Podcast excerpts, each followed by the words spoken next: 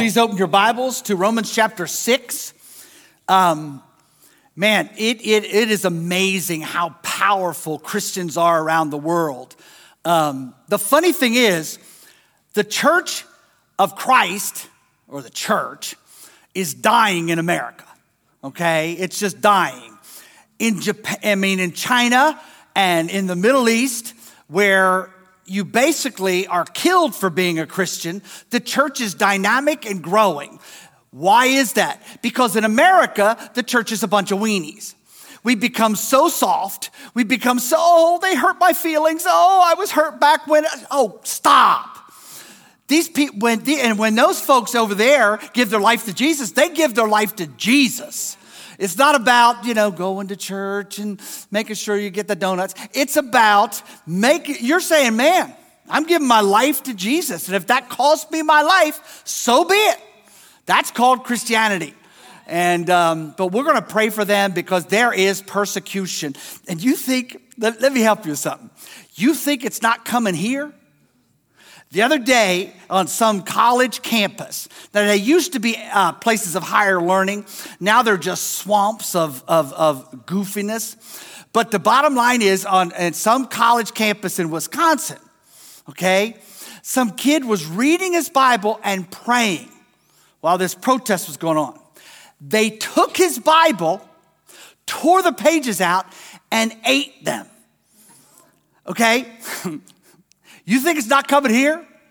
I mean, these freaks hate, I'm sorry, I shouldn't call them freaks. Yeah, freaks. These freaks hate Christ. They hate the real church. They don't mind the church that really stands for nothing. Okay? They don't mind that because it's not really much different than them. But the church that stands up and says Jesus Christ is, is the Lord and can be Savior of, of this world, they hate that church you know, and so it's awesome. This week we're going to vote. Okay? This week we're going to vote. All right? And here's how I want you to do it because I try not to be political in the pulpit. I want you to vote on your knees with the Bible in one hand and the Spirit in the other. I don't care what your mother voted. I don't care what your granddaddy voted. Because I promise you, the people that they were voting for ain't the same people as we got today. All right? So the bottom line is I'm serious. Pray on your, I mean, vote on your knees. Vote in the Word. Vote according to the Holy Spirit of Jesus Christ.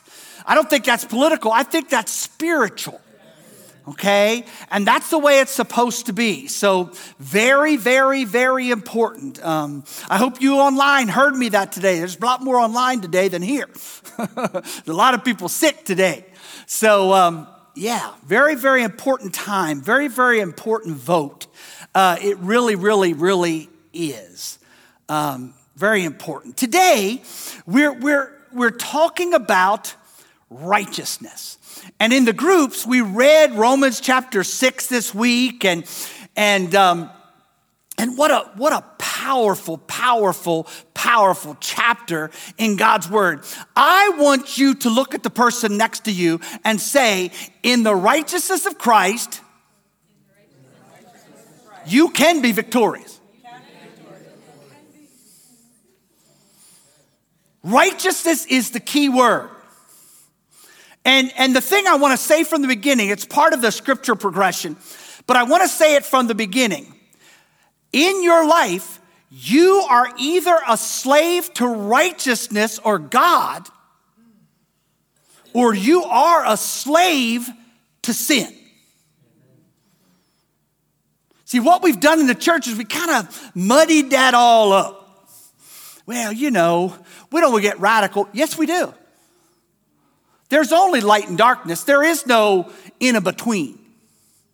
You know, you're either a, a righteous Christian or you're a slave to sin. Okay? Here's the thing you need to understand. If today you're a slave to sin, you could make a decision in Christ and you could be a slave to righteousness. Amen. You could be the man or woman that God created you to be. And folks, that's not just hype. Online, are you hearing me? You can make a decision today to say no thank you to sin and destruction, and you can absolutely become the man or woman God created you to be. Now, there ought to be somebody smiling when I say that. You know, I mean, we're talking about eternal life. We're talking about power. We're talking about the ability to accomplish the will of God and be the man or woman God created you to be. Okay? Let me help you with something. Please don't be mad at me. If you're struggling to be that, it's because you've not made the decision.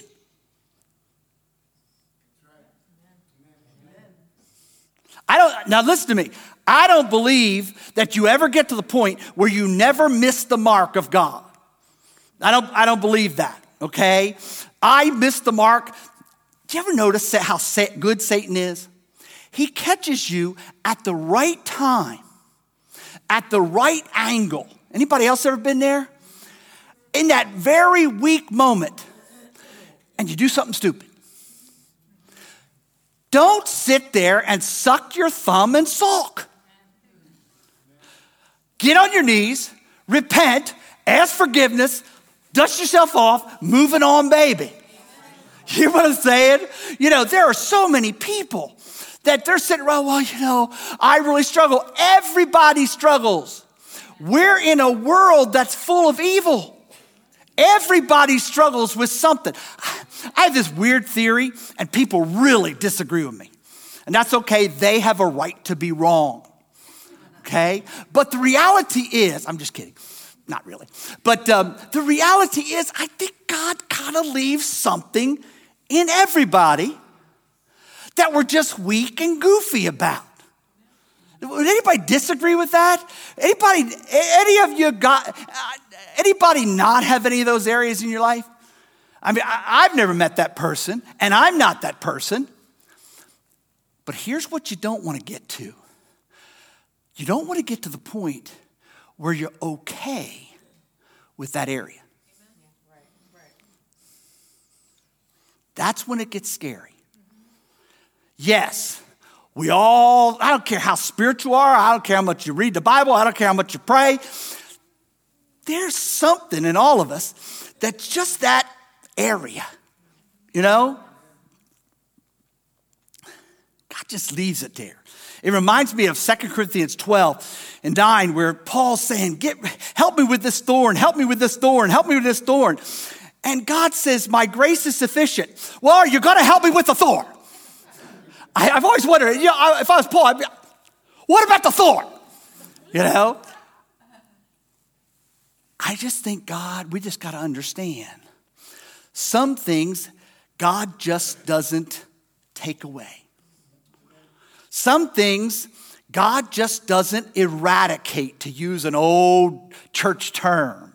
You know, there's just some things I know growing up, I heard of these people that never sinned. And, and some of the nasty, I tell you all the time, some of the nastiest people I ever met in my life were saved, sanctified, and going to heaven. And, and the thing is, is that you got to understand, I believe in that. Okay? Hallelujah. Because I'm saved, I want to be that. The problem is, I haven't reached perfection in that. And I say that because I don't want you to feel like, well, the preacher, it's really more Lisa is perfect than the preacher, and we all know that. But the reality is, none of us really reach that. So don't be discouraged.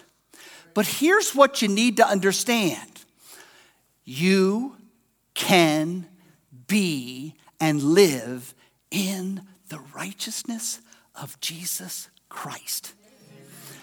Christians live in the righteousness of Jesus Christ. When we mess up, we don't sit there and say, Oh, look how bad I am. We just jump back up and enter back into the righteousness of Jesus Christ. And it's not just a mental thing or emotional thing or a quote spiritual thing.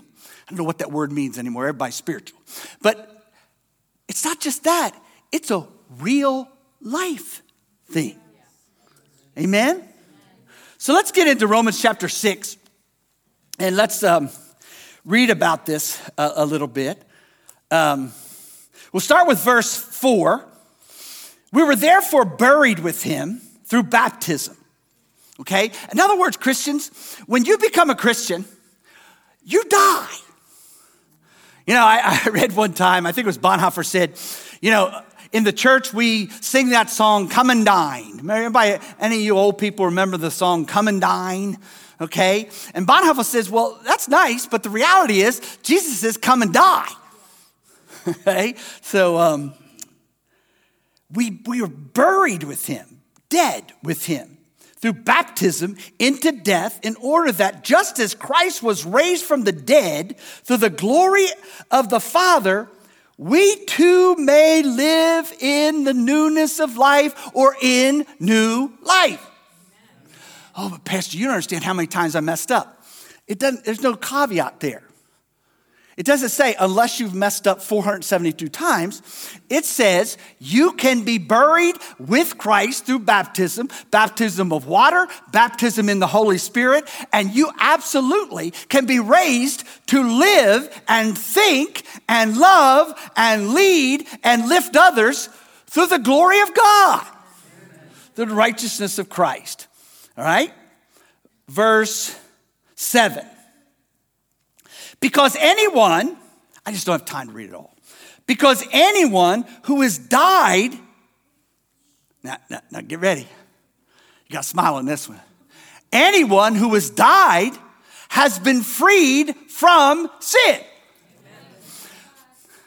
Sin is death. Sin is destruction. Sin is what messes up your life. Sin ain't never okay.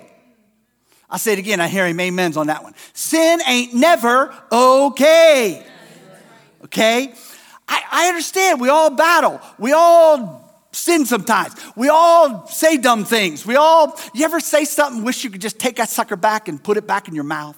You know, I just, you know. But the bottom line is, is you need to understand, if we've died with Christ, we are set free from destruction. We're set free from death. We're set free from that separation from life itself. Amen? Is everybody with me? That's, that's, that's great stuff to me, all right? Verse 11. In the same way, count yourselves dead to sin, but alive to God in Christ Jesus. Verse 13. Do not offer is everybody listening? Because I think a lot of people, they get this idea, well, it's just one part of my life. Satan owns one part of my life. And the bottom line is, Satan, if he owns one part of your life, it will metastasize and it will take over your whole life. And it will destroy you. Okay? And we need to be serious about that. Because I think we all have a piece or a part that we really, really need to dig into the righteousness and grace and power and resurrection of God and be dealing with that aspect of our lives. Amen? Not just, well, that's just the way it is. No. Jesus Christ died and rose again for that too. Yes, amen. Amen? Um, do not offer any part of yourself to sin as an instrument of wickedness but rather offer yourselves to God as those who have been brought from death to life and offer, listen, listen to this. This is the key. This is what I think is missing so often. Offer every part of yourself to Him as an instrument of righteousness. God, I want every area of my life where there's negativity. God, come flush it out, get it out, get it out of my mind, get it out of my heart, get it out of my soul, get it out of my mouth. The bottom line is, I want that junk gone. Amen? This stuff of, well, that's just the way I am, that's demonic. You've got to understand this. You know, well, ain't nobody perfect. Well, that's cute. Church people use that all the time, but it's not biblical. Doesn't matter what everybody else is. God's gonna show you where you're weak. God's gonna show you where you're failing. And the bottom line is, He's saying right here, you can take that, you can deal with that by the righteousness of Jesus Christ, and you can offer that aspect of your life to Him as an instrument of righteousness. Hallelujah. Hallelujah. Hallelujah. Y'all better say it. Hallelujah. You know, very, very important. Um, verse 18. This is my focus.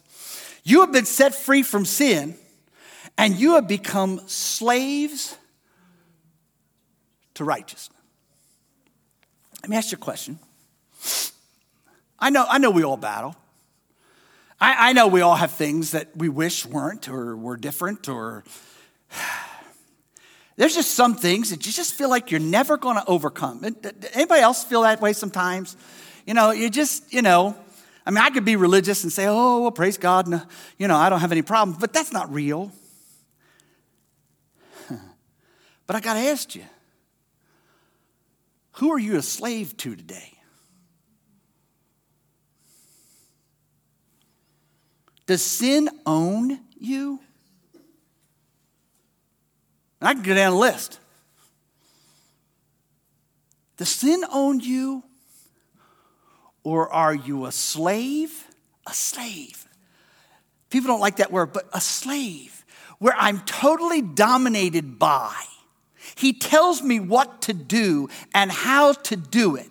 Because basically, we all know we're a little too goofy to figure it out ourselves. You know? But the bottom line is, Jesus Christ wants to come down, and He absolutely, through His Word and His Spirit, lead us and guide us in every area of our lives in holiness, in righteousness, in love, in the Word. Hallelujah. Hallelujah. And He'll do it for you no matter how many times you've messed up. Hallelujah. Hello?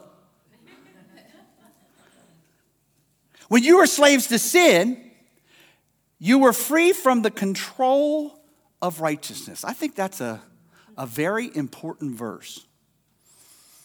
Are you in the control of righteousness? Are you a slave to righteousness? Or are you just kind of living cool and free where you really don't have to worry about that stuff? You know, I, you know, I got my together. I, you know, I don't really need God. Really? You need, we need to ask ourselves that on a daily basis.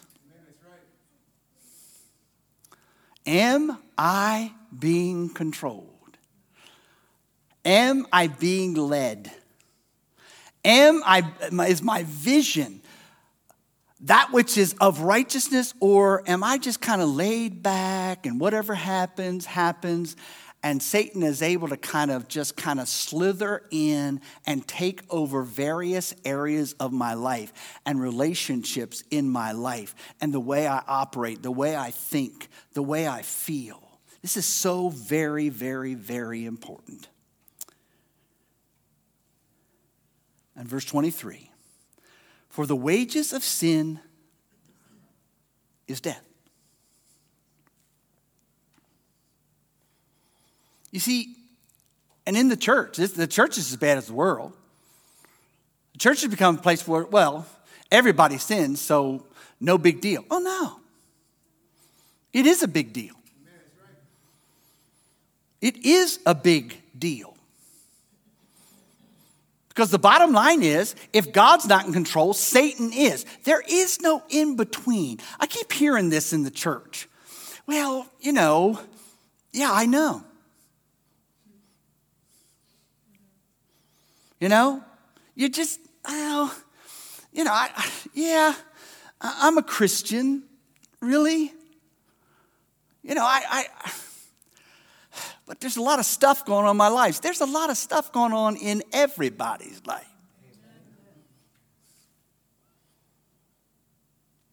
You see, this is such an important subject because today you've got the opportunity to choose eternal life. Today, you've got the opportunity to decide on righteousness. And righteousness is not your, your comfort zone, righteousness is God's comfort zone.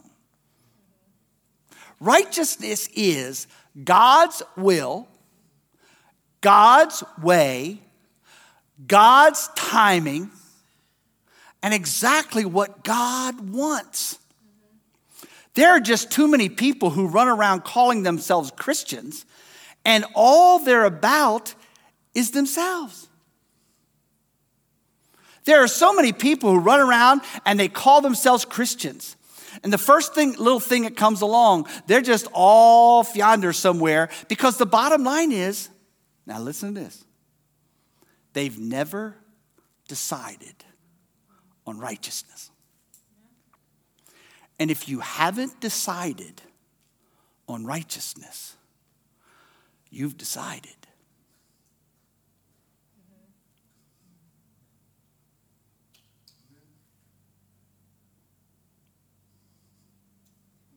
If you haven't decided that Jesus Christ is the Savior and Lord of every area of my life, if you've not decided that it's all about Jesus. I'm not going to be anything or do anything that Jesus Christ would not be doing. I'm not going to be a person that Jesus Christ would not be. I hear all the excuses. Well, Pastor, you don't understand. No, no, I understand. I understand that you have never decided that Jesus Christ is the Lord. I understand that you've never decided to be that righteous man or woman that God created you to be. You have to understand, there's always going to be wonderful logical excuses why you can't or why you don't. But the reality is, it comes down to this have you chosen to be a slave to sin? Or have you chosen to be a slave to God? Come on up, kids.